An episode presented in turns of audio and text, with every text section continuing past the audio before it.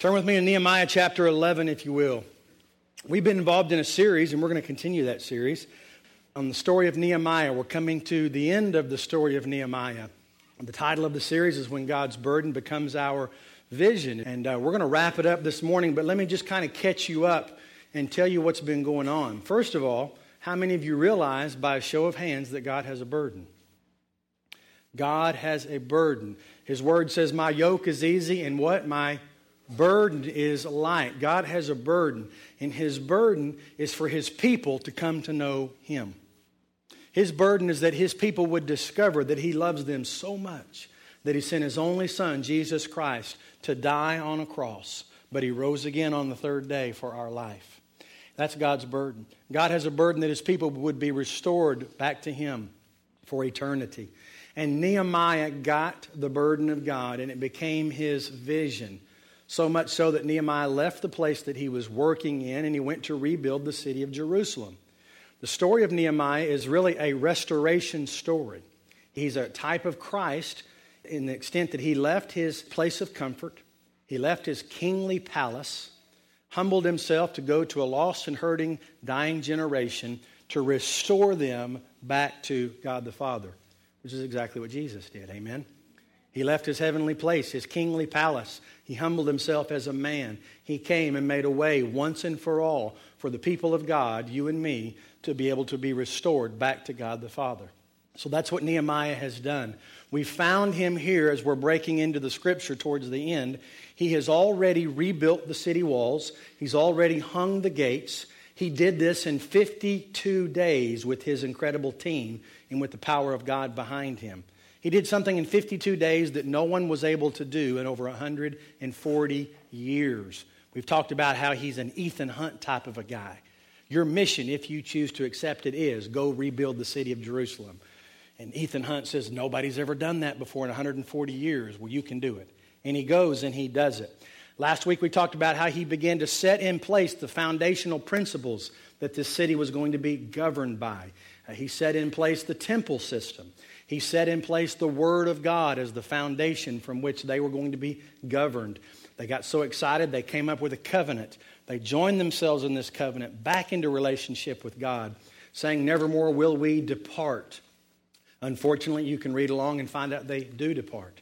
But this covenant, this regeneration of life in the city of Jerusalem, caused them to have a great celebration service.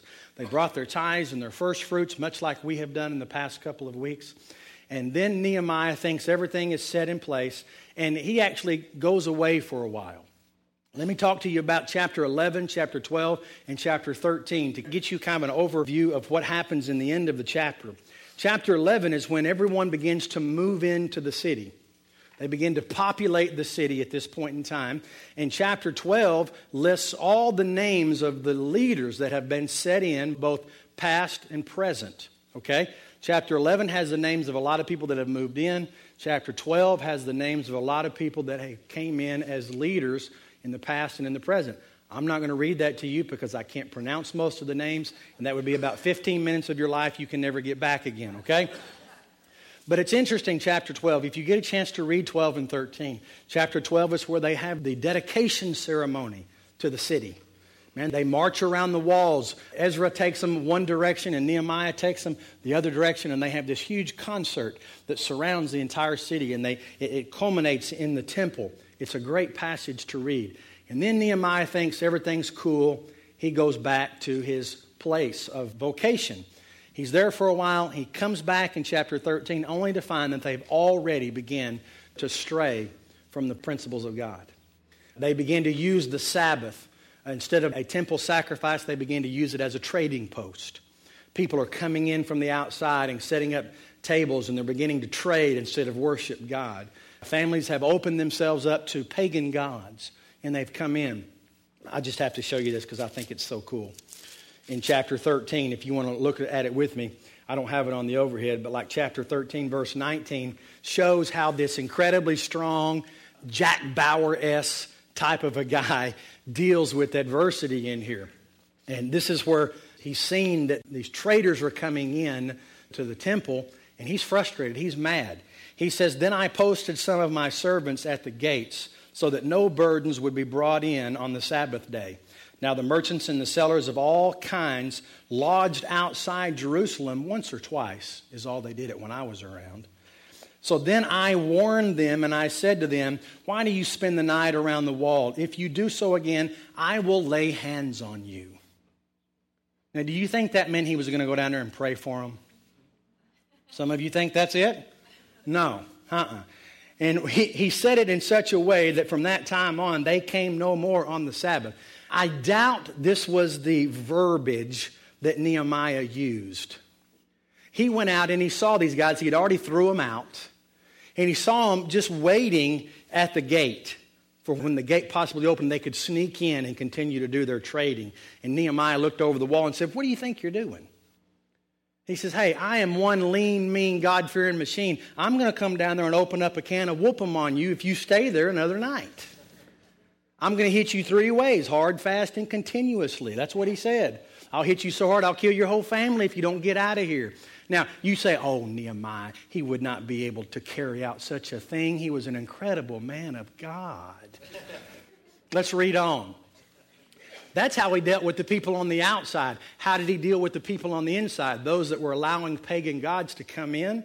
Look at this in verse 25. He says, So, so I contended with them and cursed them, struck them, and pulled out their hair. Jack Bauer interrogating the witness, and made them swear by God, saying, You shall not give your daughters as wives to their sons, nor take their daughters for their sons, or for yourselves. This is Nehemiah. Got them in a headlock. He's beating on them, pulling out their hair. Swear you're not going to do this again. Swear you're not going to do this again. I swear I give, I give. Now, we got kingdom kids in here, okay? This was a holy wrath that the man of God did. Don't go home and start doing this to your brothers and sisters. God's not going to bless it, okay? Unless to find a holy wrath in there. Anyway. So Nehemiah was a very strong leader, to say the least. Okay?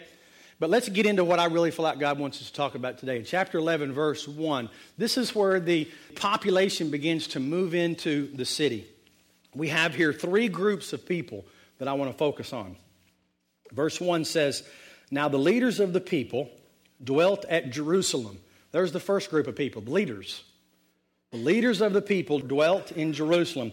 The rest of the people cast lots to bring out uh, one of ten to dwell in Jerusalem, the holy city, and nine tenths were to dwell in the other cities. There's the second group of people. The third group of people in verse 2 and the people blessed the men who willingly offered themselves to dwell at Jerusalem. So the first group of people we have are the leaders. Nehemiah, verse 18, says this all the Levites or leaders in the holy city were 284. He said in 284 leaders, but because of the growth and the activity of the city, he had to continue to do this. As chapter 12, verse 44 shows us. He says, At the same time, some were appointed over the rooms of the storehouses for the offerings, the first fruits and the tithes to gather into them from the fields of the cities, the portions specified by the law for the priests and the Levites. For Judah rejoiced over the priests and Levites who ministered. Okay, three groups of people. The first group, the title of my message here, I haven't given that to you yet, but I'm sorry. The title of my message is Living in the Moment or the Museum. We have three groups of people here. We have the first group of people are the leaders. These are the people that had moved in and were overseeing the construction. They were already overseeing the work of the ministry at this point in time. 284 of them, and he begins to set in even more.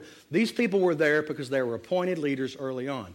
The second group of people, it's a very interesting group. These people did not want to live in the city, they didn't want to be there. Nehemiah is trying to populate the city, and these people didn't want to be there, so they had to flip for it says they cast lots, much like rolling the dice. This isn't craps for Jesus. This is, they had to actually roll the dice to see who was going to go in. They didn't want to go in there. And I thought about it. I thought, why would they not want to go into the new built city? And as I began to investigate it and study it, here's what I came up with. Makes very good sense to me now. They lived outside the city walls. They had their own farming. They had their own land. They had their own rules and regulations. They had their own lifestyle. They had all of this freedom. They didn't want to give that up. They didn't want to come in and have to give up their lifestyle. They didn't want to come in and have to give up their fields. They didn't want to have to abide by the rules and regulations of the city, of the temple. They wanted to be out there and be their own people. They didn't want to come in. Can you see that? Some of us, we say, I want to live for God, but I really don't want to give up all this other stuff. Can I just come in on Sundays, pop in and check things out and head back out to the fields, to the outside of the city wall? Do I really need to stay there all the time? I mean, you know, I got a pretty good deal going on right here. I wouldn't mind including God in on what I'm doing, but I don't necessarily want to come in and give it all up. But then there's that third group of people. In verse 2, it says, And the people blessed all the men who willingly, say willingly, who willingly offered themselves to dwell at Jerusalem. Now, this is a remnant of people that said, you know what? I don't care.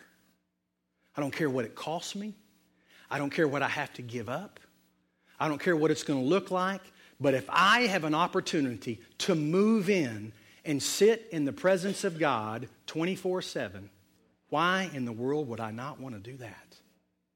I don't care what's going on out in my fields. I don't care what I have out here. I don't care what rules and regulations. I don't care what comfort zone I found myself in. I'll give it all up to go and abide in the presence of God. Now, that's the group of people that I want to be with. Amen? This is the group of people that discovered something, I believe. They discovered that the temple was not necessarily a museum, but it was a place that God was moving at that moment. See, the others, they may have thought, you know, it would be neat to come in on Sundays and remember what our forefathers used to do, you know, kind of maybe take part in some of the old rituals. But, uh, you know, I really don't want to live in the moment of God. I can maybe include some of that past stuff with what I'm doing today. But Nehemiah didn't build a museum. Let me tell you the difference between what we're talking about in a museum. A museum is a place that you go and you pay your ticket, you walk in, and you look around at all the exhibits that are there. You look at this artifact and you go, oh man, look at how old is that? I'll bet things were really happening back in those days. Oh, looky here. This reminds us of the day that our forefathers did this, or this reminds us of a time in century in the history that we did this, you know? It's a time to reflect on what has happened. And a lot of us are living in museums. A lot of us are living in that place where we're remembering all that God did. And there's nothing wrong with remembering what God has done for you in the past. There is something wrong with moving in to that memory. Are you with me? It's something wrong when you decide to live in the past and you long for the yesterday. You long for how things used to be. Man, a long time ago, church was really happening. A long time ago, man, people were rolling on the floors, barking like dogs. I mean, it was crazy. Man, can't we go back to that place? When the worship services were three hours long, that was the day that God was really doing something. No. God is alive and He's moving today. He's doing something today. And Nehemiah wasn't sitting around in his palace, and God said, You know, Nehemiah, I wish they could just remember what I used to do for them because I'm sure people would go by the old city when it was still dilapidated and they would look at the rocks, they would look at the gates that were burned, and they'd go, Man, this was a place in its day. And this was a place where things were happening in this day and age. Right over here, see where this pile of rocks is? That's where they used to do sacrifices. And so God just anointed Nehemiah to go and build a monument. Build a place where they can go and show up and remember what I did for them. No. God said, Nehemiah, I'm moving. I'm doing something. Do you want in on it? Nehemiah said, Yes. He said, Go and build me a structure because I'm breathing life right now, and that life that I'm breathing is going to need structure around it because people are going to come and they're going to be restored to me, and there's going to be a remnant of people that want to sit at my feet and live in my presence, and I'm going to show up for them. You see, there's a big difference. Now, listen to me. There's a big difference in building a structure and then asking God to breathe life into it versus finding out where the life is already being breathed, where God is already moving, and then putting structure around that life. There's a lot of us in here this morning that we have a lot of good ideas, but are they God ideas? There's a lot of us that are running into all different directions, doing all kinds of great things, saying, I think I'm going to do this. And God, would you come and bless what I'm doing? God, I'm going to run over here and I'm going to build this deal. I'm going to do this thing. And God, would you, would you come over here when I'm through and bless it? Instead of going, God, where are you? Are you moving right here? Let's go. Let me get right in here.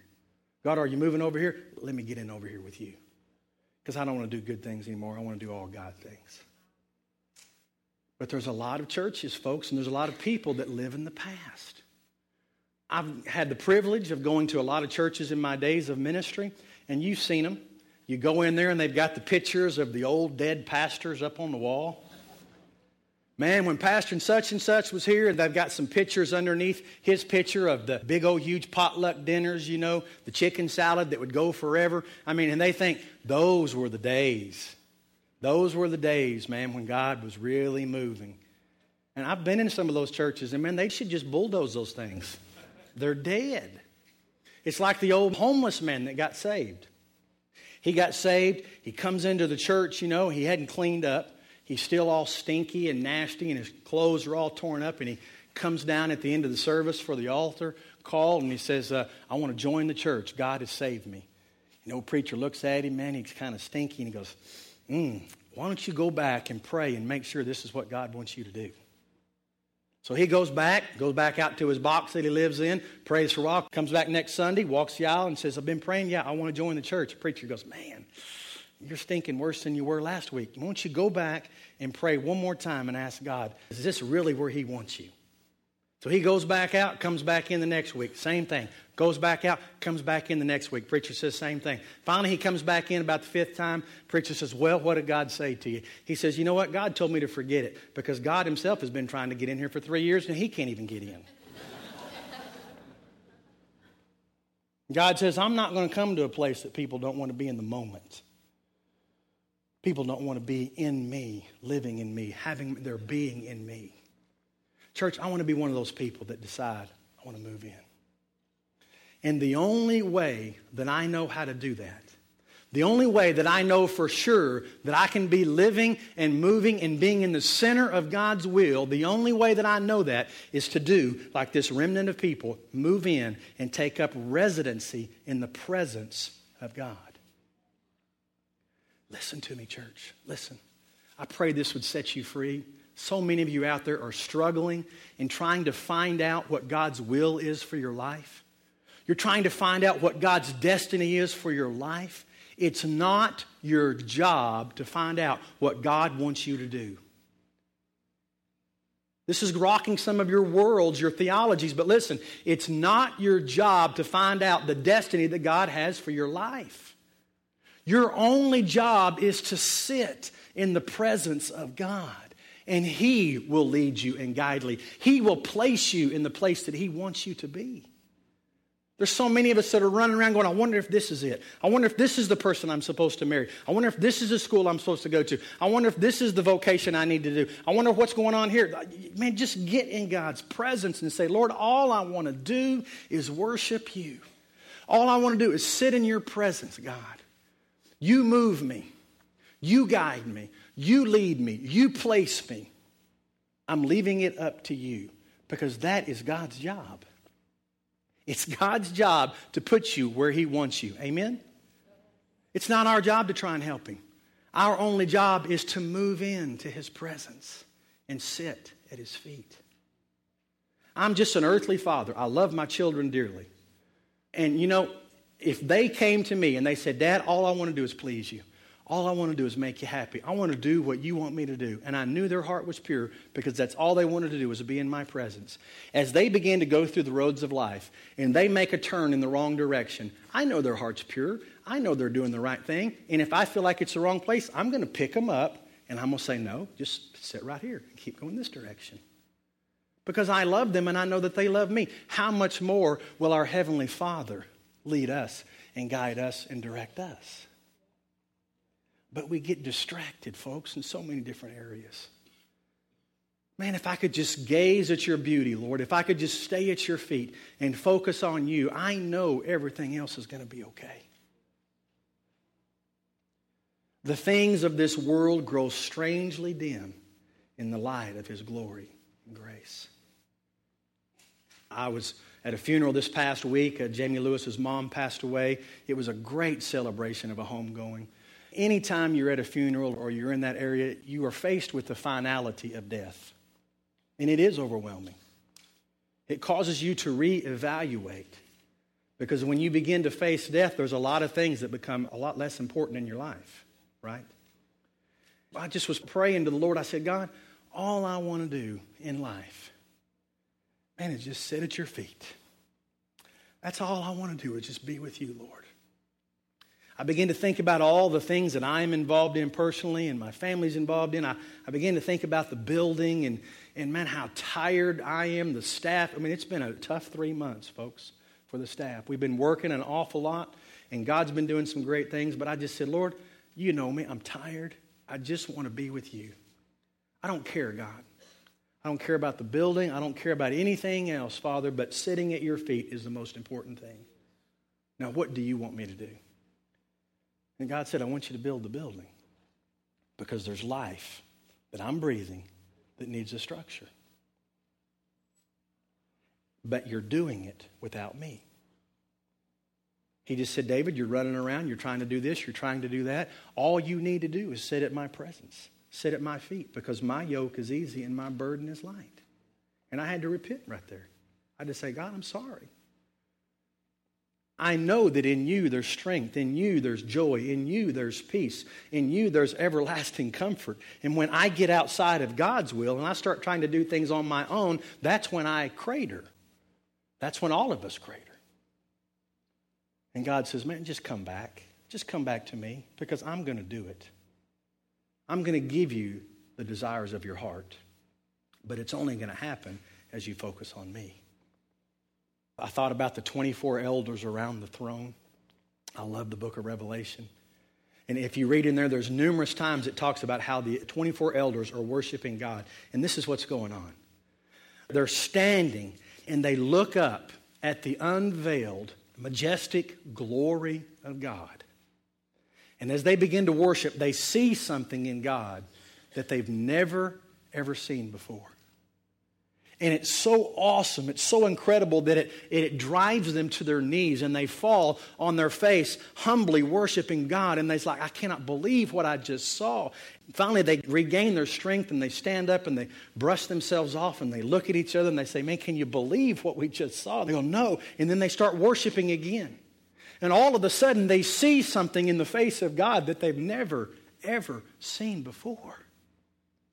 And it causes them just to fall on their face in awe, in humility. I cannot believe that, Lord. Thank you for letting us see that. And then they regain their strength and they stand back up and they brush themselves off and they start worshiping. And all of a sudden they see something that they've never seen before and they fall on their face. And they've been doing this forever and ever and ever and ever and ever and ever and ever. And listen, they have never seen the same thing twice. Every time they get up, they see something new in the presence of God that they've never seen before. Can you imagine what would happen if the enemy tried to come in and distract them from the presence of God? If the enemy came in and said, Why don't you come over here and do this? Why don't you come over here and do that? And the 24 elders would go, Are you kidding me? And leave this?